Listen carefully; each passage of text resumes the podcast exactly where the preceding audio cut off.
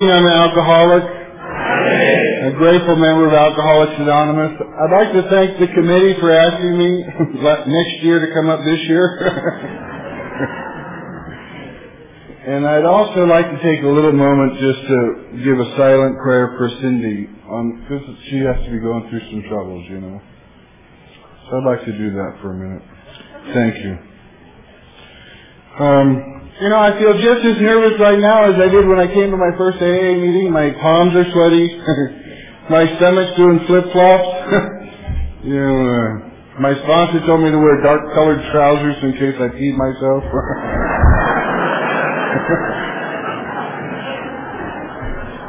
but it's okay, you know. Serenity in Yosemite sounds really great, and that's what it is, you know, and uh, for those people that are listening to this on tape, there's 10,000 people out here. and I'm sorry you missed it. One of my defects of character is I lie. Still. yeah. Um, I'm grateful to be here today. I really am. You know, they asked me 10 days ago if I'd come up here, and I said yes without any hesitation. Because I didn't want to wait till next year and go through all this pain. you know? but it's neat, you know. I was born at a real early age like everybody else. You know. The first thing I can remember happening to me is getting in trouble at age two. Because I used to count things. I don't know what you guys did, but I used to count things, you know, and and what I was counting, when I was, I was counting pictures of my mother and my brother. And it never added up right. There was like eight to one. And I didn't understand that. And what I got in trouble over was I beat up a picture of them that, that they had sitting on their bed, you know, on their headboard in their bedroom. And I got yelled at for that. I didn't understand how come there were so many pictures of my brother and none of me. So I was always looking for acceptance you know. From then, I thought my mom loved my brother more than me because he's got more pictures. you know. I didn't know my dad was in the service. You know, that never equated to me. You know. Another thing that happened, you know, my brother was an epileptic and a breech birth and had some brain damage and he was, we, I used to call him retarded. And, uh, I used to hate him. Around age five to age eight, somewhere in around there, I wanted to try to kill him. So I tried that. I peed on his toothbrush. it doesn't work. Didn't work. I tried to figure all kinds of little nasty things to do to him. You know, we'd be washing dishes together, and I'd hand him the knife with the, you know, with the with the knife edge and I'd grab it back out of his hand and cut him. I just didn't like him, you know. He was in between me and my mother. And I didn't, you know, I was, I wanted that acceptance, you know. He got more attention than I did because he was sick, but I didn't realize that. You know. And I was always going for that. My dad was always around, but my dad was always working. You know, he was a workaholic. My mom and dad were both grown up, you know, were, were both brought up by alcoholic parents, and they were the ones that said, I'm never going to be like my parents. And they weren't. They don't drink. You know, but they have, they have problems of their own. You know, they acted out. Dad was a workaholic, and I never knew why he wasn't around, you know. But that was because they were paying for a lot of operations because my brother never had insurance. But I never figured that out, you know. Nobody told me either. you know, all I can remember my dad always telling me is, don't make waves. I got enough way, got enough problems with your brother, and I don't need any waves from you.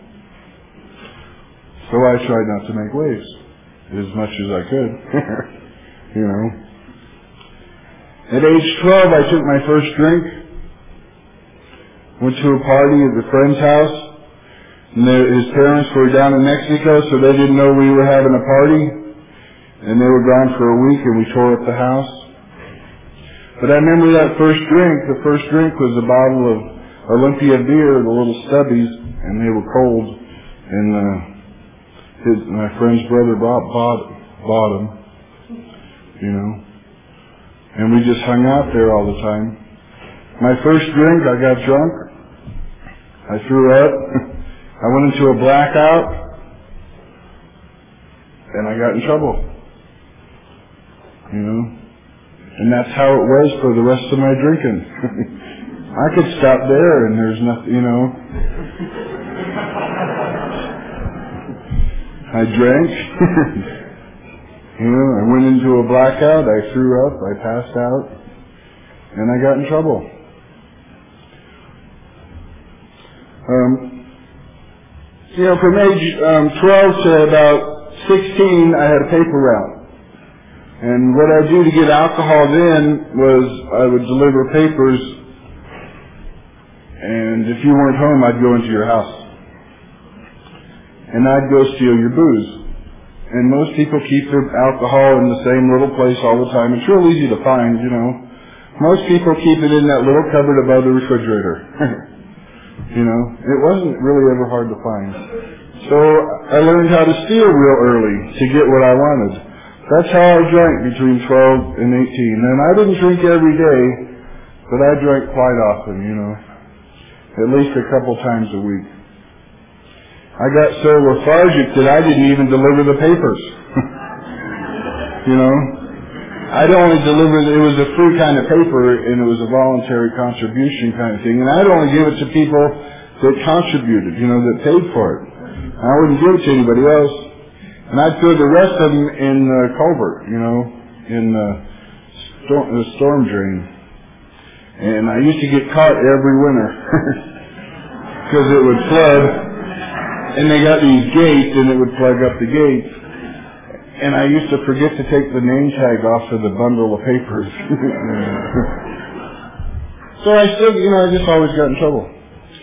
You know, at 16, I went to work for my dad at his gas station. He had a get, couple gas stations, and I went to work at his gas station, and uh, I learned how to manipulate there. You know, I went there right after school, and uh,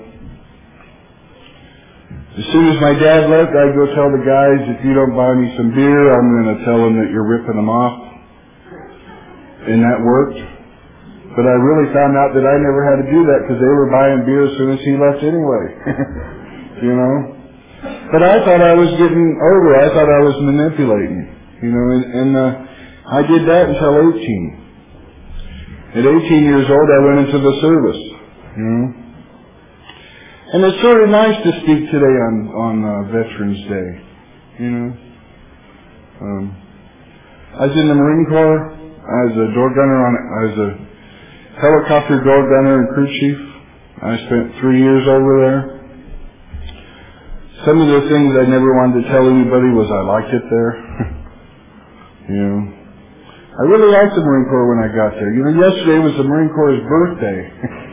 And today I'd be really whacked out, you know. But uh, they used to tell me that they started that sucker in the tavern. You know, I used to tell them that if I had any way of doing it, I'd try to keep it there. you know. I did real good on my first four years in the service. You know, I got promoted to E6 and all that stuff, and not too many troubles. You know, I drank a lot, but I was overseas for three years, so they sort of let that go. They didn't worry about that a lot. You know, and uh, I didn't get into a lot of trouble there. You know, some of the things that happened over there were so a lot of the stuff I drank over. You know, a lot of that stuff was stuff I was never going to tell anybody under extreme torture or death. The stuff I was going to take to the grave with me. You know, one of them was I liked it there. I liked the action. I liked the anxiety, you know, the adrenaline rush. I liked, you know, I started smoking heroin at 19 over there. You could buy it for two, bucks, two bucks a pop. You know, then I started shooting heroin over there and then drinking. You know, I just did everything I could do to stay out of today, to stay mellow, to be bulletproof. I don't know if any of you guys are ever over there, but I was bulletproof. You know, I didn't get shot once. I got shot down seven times, but I didn't get shot, and that was a big deal, you know. Um, I was going into a gun run one night, and I was drunk, and I knew I shouldn't have been flying or shooting a gun, and I shot up 14 of our guys. And after that, uh, every night after that, when I closed my eyes, if I wasn't drunk just enough, you know, if I didn't pass out, they'd come through my room, you know, and visit and say how come.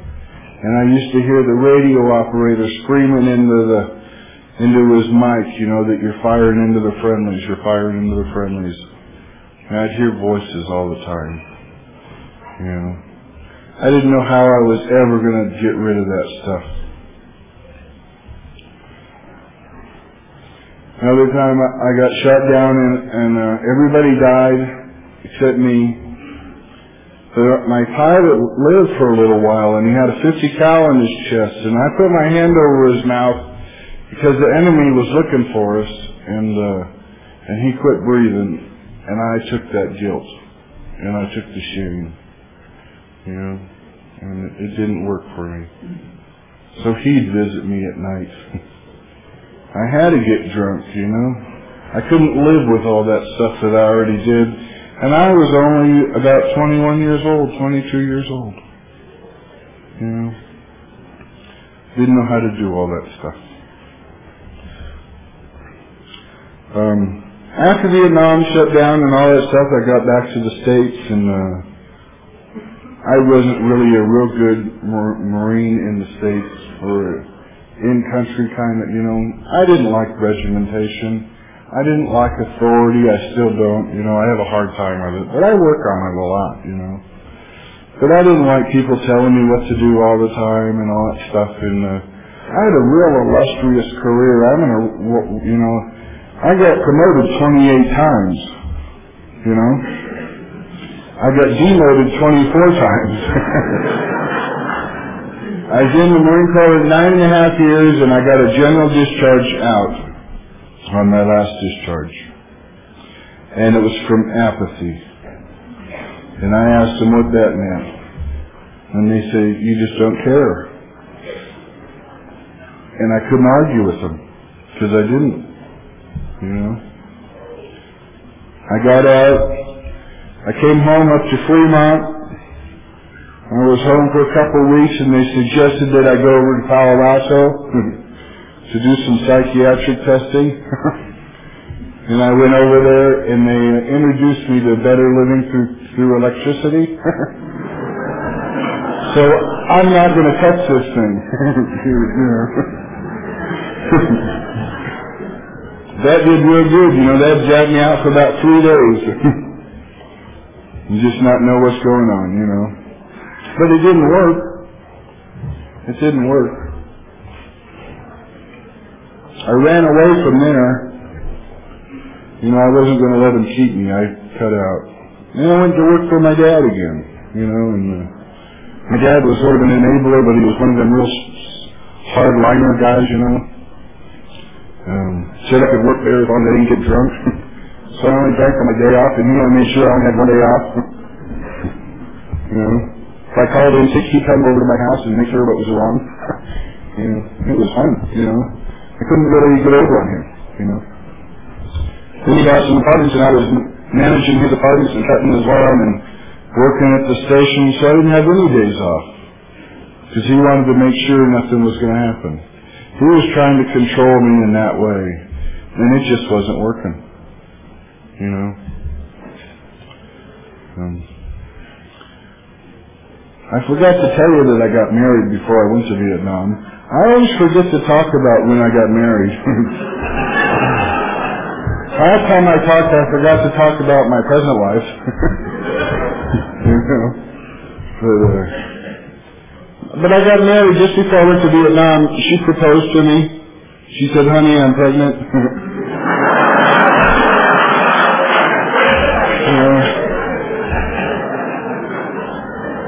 I come back after my first 18 month tour and uh, things weren't going along real well, you know. We went to uh, a Halloween party and I found her in bed with another guy and I threw him out a window and I punched her in the face and I just started walking, you know.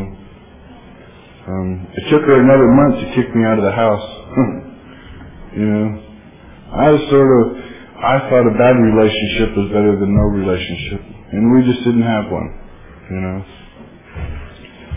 I waived my overseas control date and went back overseas. That's how come I went for, you know, I was there for three years. Um, I was running away. I was able to do geographicals in the service real easy, you know. After I got out of the service and started working for my dad, you know, I got married, uh, after I got back from Vietnam the second time I got remarried. Um, but before that, I you know, I met my wife that I have now, and we had a little daughter, and uh, we were going to get married. You know, they were all waiting at the wedding. You know, the wedding was all set. They were at the chapel or at the church, and uh, everybody was there except me. I was across the street having a couple hooks to get up some courage, you know. And then I said, heck with it, I'm not going to do it.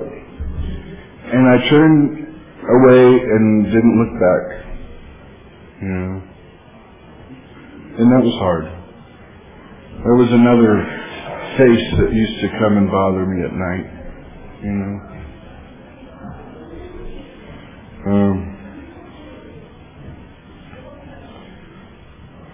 Me and my dad had a pretty good relationship at work. You know, after I was there a year, I figured it was time for him to retire. So I threw a retirement party for him. It was a surprise. he didn't know anything about it. I invited everybody from all the service clubs that he belonged to, everybody that he ever knew. Know, there was like 150 people there. You know? and uh, he was retired. So I got to run the show, you know. I wasn't really capable of doing it, but I wanted to. My drinking, I was trying to control then, you know. I was trying to really work at not drinking like I used to drink. I also got involved in the church at that time. You know, I went on a marriage encounter weekend with my second wife. uh, or what's your name number two. you know. And we got real involved in that. You know, and um, that's when I first heard that God doesn't make junk. That's when I first started feeling like there might be some kind of chance. You know. And people shared things like they share here, but they don't share about drinking. They don't share about, you know, they share about feelings a lot, but I, I never shared to them about how I really felt because if I told them how I really felt, they'd ask me to leave. You know, if I told them what I really done, they'd ask me to leave. Um, just wasn't really cool.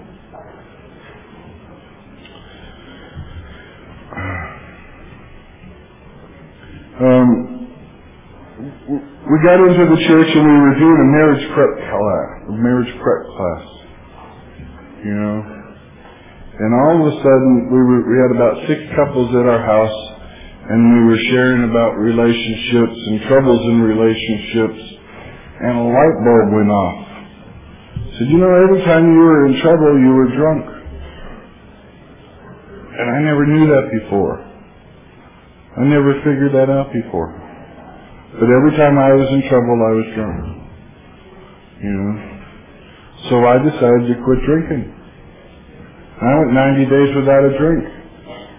At the end of 30 days, I went to the sporting goods store and bought a gun. You know?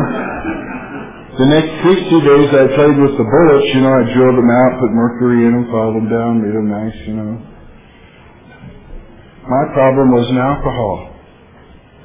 My problem is trying to live without taking a drink, you know.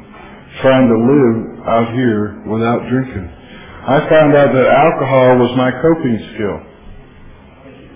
You know? And I just couldn't cope. The day I came to my first meeting, you know, the afternoon, it was Valentine's Day around 1979 or 78. I'm not really sure which. you know. I was in my garage and I'm yelling at God saying it's not getting any better and I just don't understand. You know, and I got a gun in my ear. And I'm getting ready to pull the trigger. What saved me was my dog got out and went running out the garage. the reason the dog got out was because I couldn't get any flowers and I couldn't buy any candy, so I was going to fix up some stuff around the house. So we had a couple doors that needed to get repaired, and I ended up ripping them apart. You know, I mean, it's real easy at 250 pounds to walk through a door. you know, and I did that, and that's how my dog got out. So I go chasing my dog because the dog's the only thing I really identify with in my whole life that loves me unconditionally. You know, I can kick him, I can hit him, I can slap him, and I could pat my leg and say, come here, and he comes there and he looks me in the face. You know, that's what I know about love at that time. So I go chasing him down the street trying to get him back, but I still got my gun in my hand. And my neighbor is a cop. And he was coming home for lunch. It was about, four, you know, he had the mid shift, I guess, and he was, it was about four o'clock, you know, and, and it was a cul-de-sac and there was about ten kids playing down at the end of the cul-de-sac and he didn't think that was real cool. You know, he thought I was losing it. I, you know, I just told him I was just trying to get my dog. I didn't tell him I was going to try to shoot myself. But he thought I was going to shoot the dog, and I didn't tell him any different. Because that was better than telling him I was going to kill myself. You know? At that moment there, I found incomprehensible demoralization. I'm laying out in the middle of the street, spread eagle, with his gun in my ear. You know? And I changed my mind real quick about suicide. I wanted to live right then. you know, I wanted to do it, not him. you know. And all the kids are there. And my kids are there. And all that I could hear the kids saying, look at your dad. You know? And I felt lower than the pavement. You know? He took my gun away and we went into his house and we talked for a while. And then he let me go home. And when I went home, oh, what's her name, number two, called up some people from AA that she knew. And they came, you know, they were there when I got home. And they said, I want you to go to an AA meeting with me. I said, I'm not an alcoholic. I haven't had a drink in 90 days. you know? Shit, I was fine then, you know? And, you know, they did that marriage prep class with us too, and we used to share a lot, and they said, you trust me? I go, yeah, I do. And they go, you love me? And I, I, I love the guy, you know, as much as I could then. And he goes, I want you to just go as a visitor, or as a friend, or whatever. I just want you to go. So I went. I got there, you know, and the tables were in a horseshoe, a big horseshoe. And we got there early, and I'm trying to figure things out, you know. I'm always one of them guys that try to analyze things. So I figure they put the alcoholics in the middle and yell at them. so I sat up front by the corner over here. Before I went to the meeting, you know, I, I polished my Cadillac. I put on my $300 suit. I got down in there and I sat down in one of the chairs and ripped my pants. I had a resentment against AA from the start. you know. But I stayed there for seven days. I went to meetings for seven days. And they talked about anonymity. You know, and I had a, I had a gas station, couple gas stations, so I had a, a Mobil shirt on that had Dave on it, you know. So I'd get out into the parking lot and I'd take my shirt off. You know? And just go in with a t-shirt. And then say, I'm Dave, I'm an alcoholic. I don't know how you thought, but that's sort of weird to me today. you know? But I stayed there for seven days. And I tried to figure out what the secret was. And they always talked about the steps. And they had these little place cards on, with the steps on them. So I took that home, you know. Every night I took that home. But at the end of seven days, I figured, shit, I don't need to go to a meeting. I can just change the words on here. Where it says we, I can put me. And where it says us, I can put myself. You know, and all that stuff and make it all singular instead of plural. And I tried that, you know. And I drank again, you know, probably about two months, I guess. I don't know. All that time sort of goes, it's real vague, you know. Time sort of goes by real quick. But I remember thinking when I was back, you know, drinking again, I remember thinking, when's the last time you felt better and what were you doing? And I had to tell myself I was going to them goddamn AA meetings. and I hated that. but I went back. And I didn't go back to the same fellowship I went to to start with though, because I figured I let them guys down. And they couldn't help me anymore. So I went to another fellowship. And over there they had this sign above the door that said, when all else fails, follow directions. you know? And they had some of the mean guys from AA in there, you know? Them guys with 12 and 15 years, you know? The ones that look right through me and tell me that I was here for a short time because I wasn't getting honest and I wasn't be, you know, I wasn't doing what I was supposed to do. I went to meetings and I shared around the table like everybody else did. They told me to buy a big book, I bought one. They told me to get some phone numbers, I got some. They told me to get a sponsor, I got one. And I got drunk. I came back in. They pointed to that same sign again and said, when all else fails, follow directions. And this Irish guy got in my face, you know. Real mean guy. I said, I know you got a big book. Did you ever read it? no. I'd always hang my head down at those times, you know. said, I know you got phone numbers. Did you ever call anybody? And they said, no. Said, I know you asked a guy to be your sponsor. Did you ever talk to him? I said, no.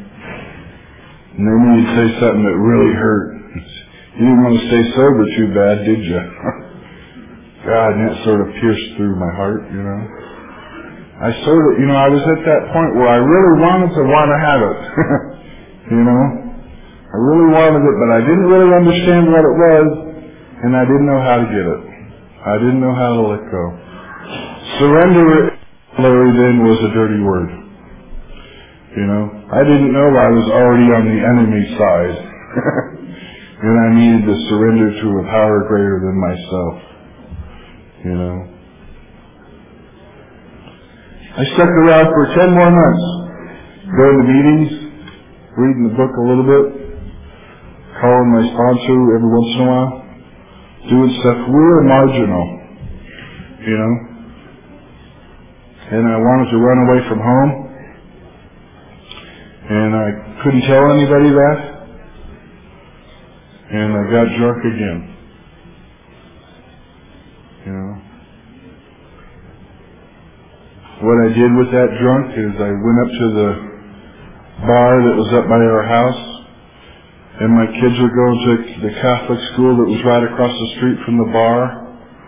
And I waved bye-bye to them through the barroom window with no intentions of ever coming back home and I didn't know where I was going. You know,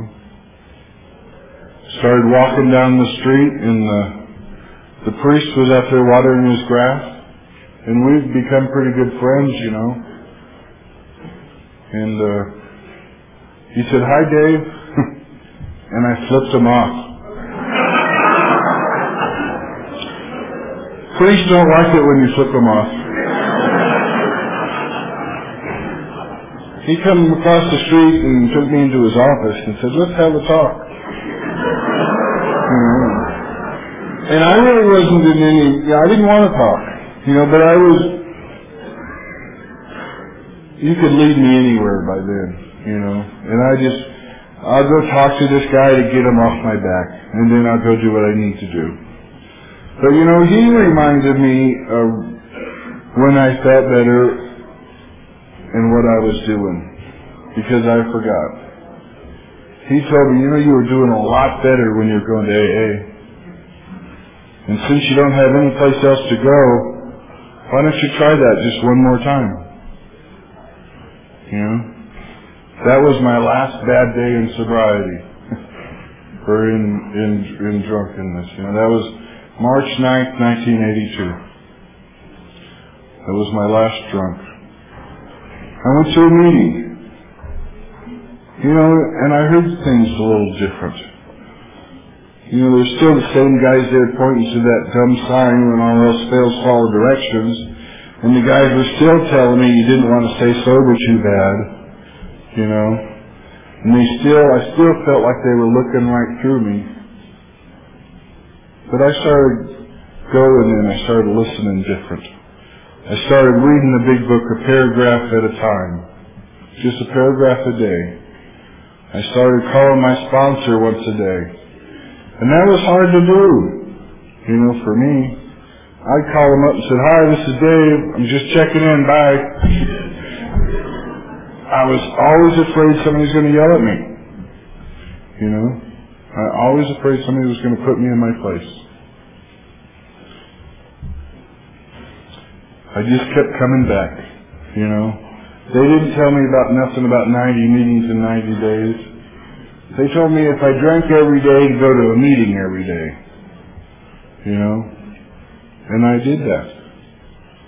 And I did the, read the book and I called other people and then he'd get, you know, I got around three months and he told me to start shaking newcomers' hands when they came in the door. You know? And I started doing that. And I wasn't sure what was really happening in my life, you know, but things were changing. It was a, whole different kind of AA then. You know? I guess I let go then, looking back on it. I know that I had to concede to my innermost self that I, that I was an alcoholic. And I finally did that. My life's a mess. You know, my life's unmanageable. Going into step two, step two was easy for me to do because I could just look around the room and see that it was working for you guys. And if it was going to work for you guys, it was going to work for me. You know? Because there was another friend of mine there that was going in and out the same time I was, you know? Seemed like when I was in, he was, out. and when I was out, he was in. and he stayed in. you know?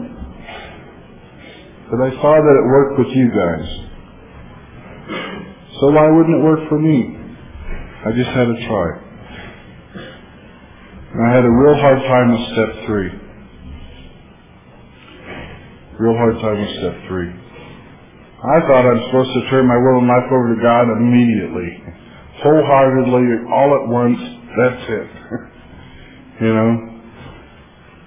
And I found out that I just gotta be willing to have that willingness and the door opens. And God comes into my heart. You know? What my sponsor really told me about step three, he said, made a decision to turn your will and life over to care of AA as you understand it. you know? He said do the fourth step. Get into action. And he gave me a deadline. You know? I hated that guy for doing that. I wanted to procrastinate like everybody else did. you know? Well, he hadn't done his yet. he haven't done theirs yet. he goes, you got two weeks. And I did the best job I could then. You know? And I talked about that stuff, you know? I talked about life in Vietnam. I talked about killing those guys and I, you know. Another little trick I did over while I was overseas in Japan on August 8th, I don't know, they have a big ceremony over there in Hiroshima Park. Big memorial. Is when we dropped the A-bomb on them. And it was 1976 and I'm out behind this big, big statue monument deal and I'm cranking up this siren to uh, yelling air raid, air raid. you know? It's another thing I had to write down. It sounded like a really great idea at midnight the night before that. You know? Really did. But I know today that that's sick. You know? That was part of my sick behavior.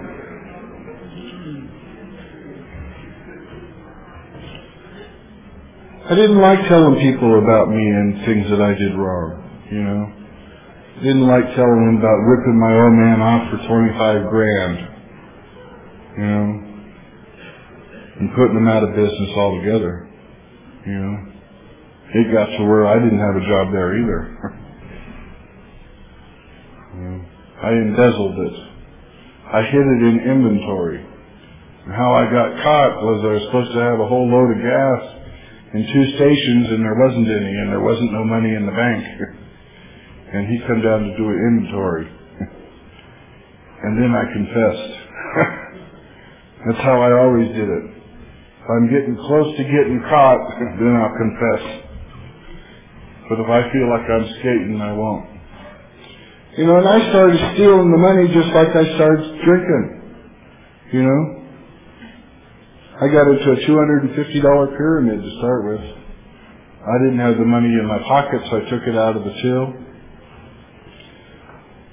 I thought I'd get it all back. I didn't win nothing. but I didn't get caught. You know, that's a big thing in my life. You know, if I didn't get caught, I tried it again. I tried it again. I always tried it again. You know? I was a daily drinker. I drank every day. I passed out at night. I woke up, tried to choke a couple more down so I can go back to sleep. That's how I did it. You know? I shared my fifth step twice. I did it once with the priest. That was a real loving person in my life. You know?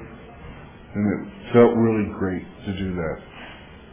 But he died about a year after that. You know? And I felt like I had to do it with somebody else.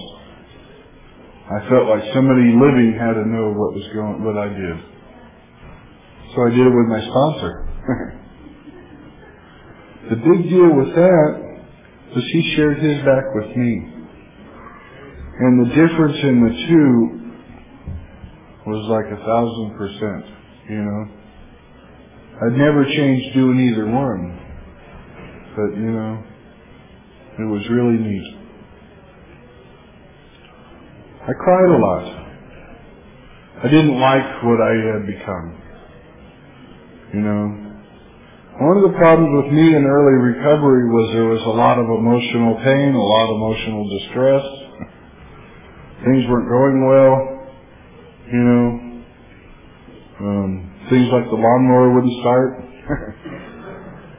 things like the window wouldn't shut. And I'd trip out over all that stuff. The car wouldn't start. The car would have a flat tire. That was for immediate suicide right there. You know. Um, I got divorced from old what's her name number two, and I and I met. You know, this is. I'm getting a little bit ahead, but you know, steps six and seven for me were sort of um, difficult. You know, I looked at them as my defects of character, as on who I was and what I was, and I looked at the shortcomings as the action that I took when I was in that defect of character, the negative action. So I tried not to do that. And that's what I gave to God, you know. I found that I couldn't give anything to God except my feelings and emotions. You know, I got a divorce in that time, and I tried to give my kids to God, and uh, they were still down in Huntington Beach. they didn't go nowhere. You know, but I gave them my feelings of insecurity and fear and frustration. You know. My divorce was probably the hardest thing that happened to me in sobriety, emotionally. Um, it just didn't work, you know. She didn't like me sober. I don't think she liked me when I was drunk either. That's, you know, maybe that was, we stuck around together too long, you know. But it was an 11 year marriage, you know, and six of those years I was overseas, and the last five I was home, and it didn't work out. And uh, she did things to me in that divorce that really hurt me emotionally. She told the judge or told the mediator that I molested my kids so she could get custody of the of uh, my kids. And I'm feeling real guilty, like how many's going to believe her, and who's nobody's going to believe me. You know, I'm an alcoholic. Nobody's ever going to believe me have nothing to stand on, you know. So for a long time I had real hard visitation. It was always I could never see them by themselves. Somebody else had to be there, either my parents or, oh, what's your name, number two, you know. But I got through that because I came to a lot of meetings and I shared a lot what was going on with me at the time. You know, I shared about them fears. I shared about how hurt I was. I shared about the insecurities. I shared about the shame. I shared about being a failure again. Because I really felt like a failure. You know? I shared about feeling like I lost my higher power when I got divorced. And I was the one that shut him off. But I shared about that. And people supported me. You know? That's what the group's all about. Somebody has always taken time out for me when I needed it. Always has. As long as I asked for it. if nobody needed, knew that I needed the talk, nobody did anything. But if I ever asked for, you know, for some time, somebody always gave it to me.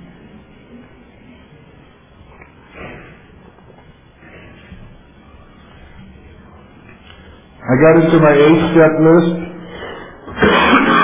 and I listed them people that I killed. And I listed, uh, I had two prisoners that I murdered too while I was over there that I didn't tell about. You know, we were transporting them somewhere and, uh, some friends got killed a couple days before that and I just took it out on them and I just shot them while they were handcuffed. And I was real cold about that, and that's the kind of person I was. I listed them guys on the list. You know, I listed um, my wife now that I'm married to on the list because I knew she had my baby. We went through paternity suits for a long time, and I kept denying them.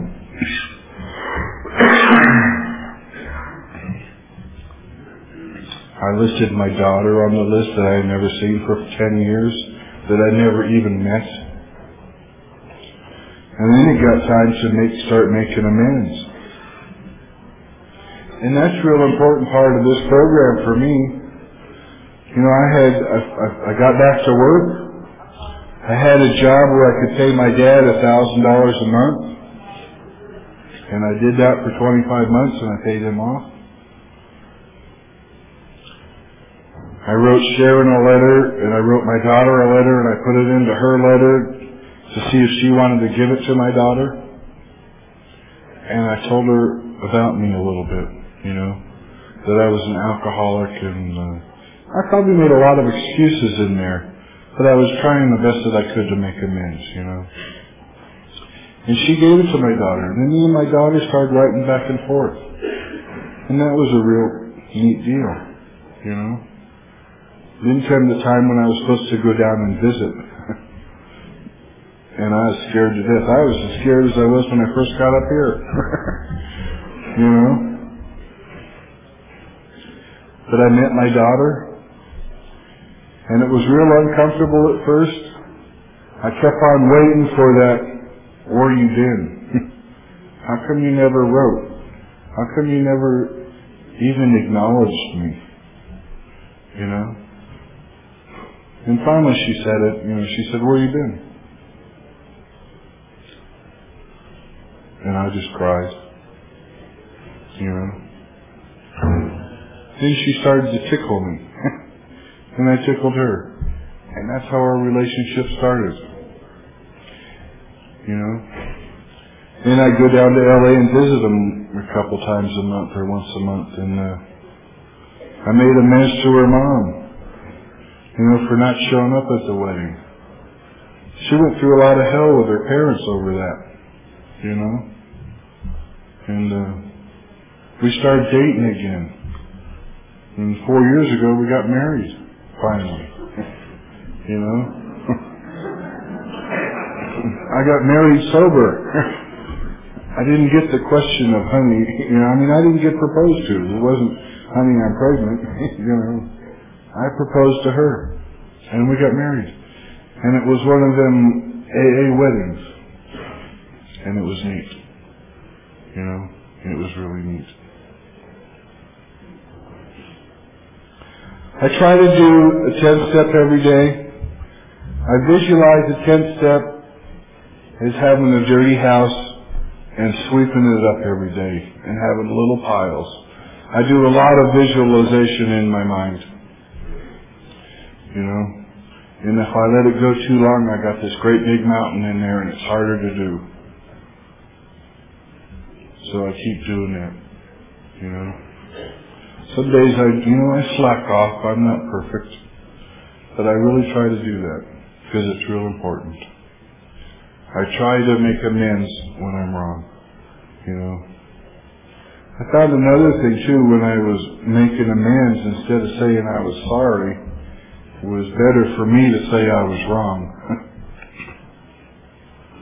it worked a lot better. People took that a lot better, you know.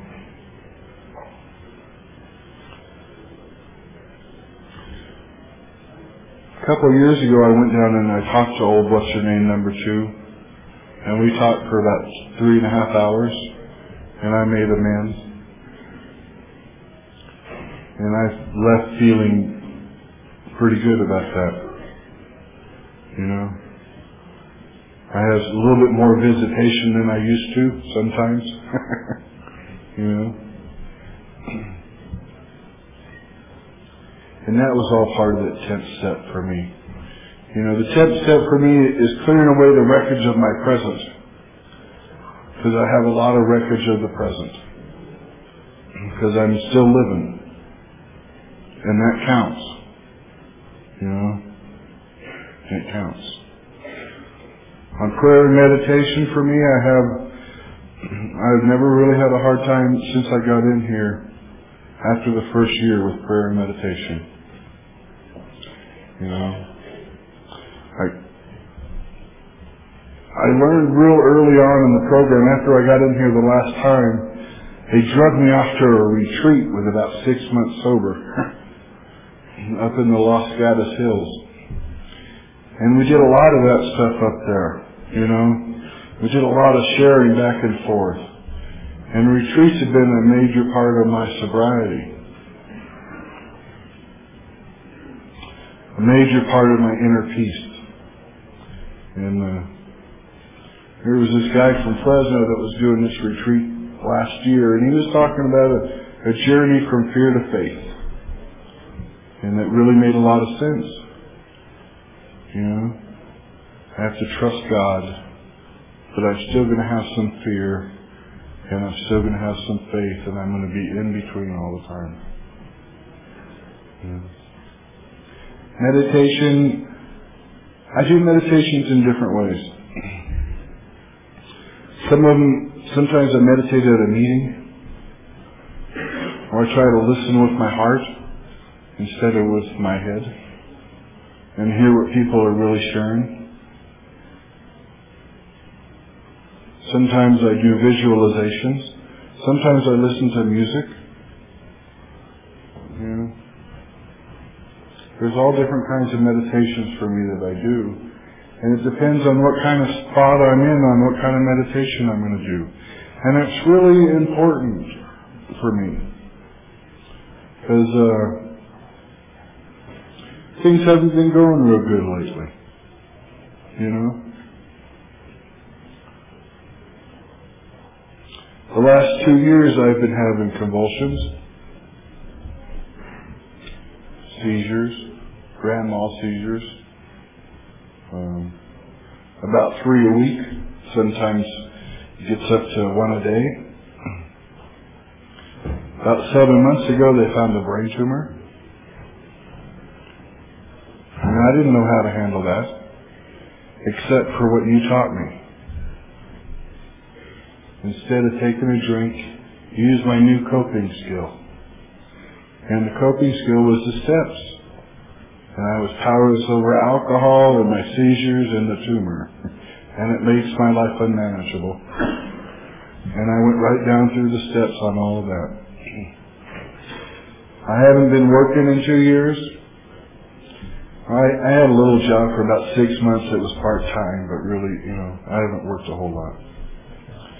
But what I have been able to do is I've been able to devote a lot of time to Alcoholics Anonymous. I've been available a lot for people that are trying to recover. I've been involved in H&I. I'm on the answering service. I chair a couple meetings.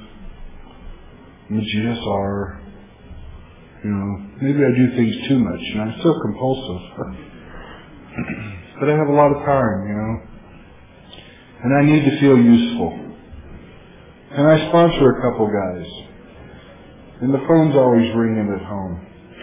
And there's always people coming in and out of the house. And I found out why, you know. Because I can't be lonely. People come in there to help me as much as I try to help them. It's always been a two-way street.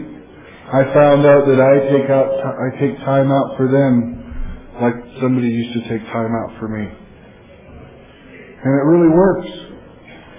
And that's when the program really started kicking off for me is when I started really getting into the 12-step work. And I did that really early on, but it's really helped me out this last couple of years immensely.